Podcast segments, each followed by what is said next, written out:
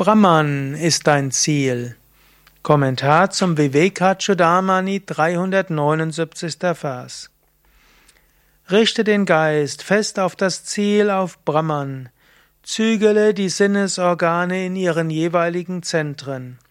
Halte den Körper stabil, sorge dich nicht um seinen Erhalt, erreiche die Einheit von Brahman und Selbst und trinke beständig die Wonne von Brahman in deinem eigenen Selbst, wenn du eins mit ihm bist. Von welchem Nutzen sind andere Dinge? Sie sind vollkommen falsch und leer.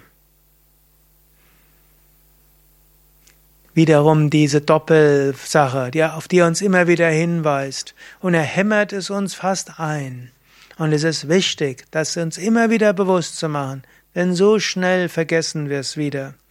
Richte den Geist auf das Ziel, eben das Brahman.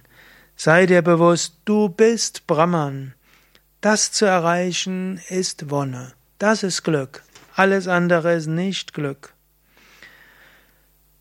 Zügele die Sinnesobjekte, die Sinnesorgane. Halte den Körper stabil, sorge dich nicht zu sehr.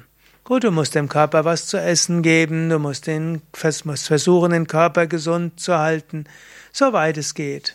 Es geht nur teilweise.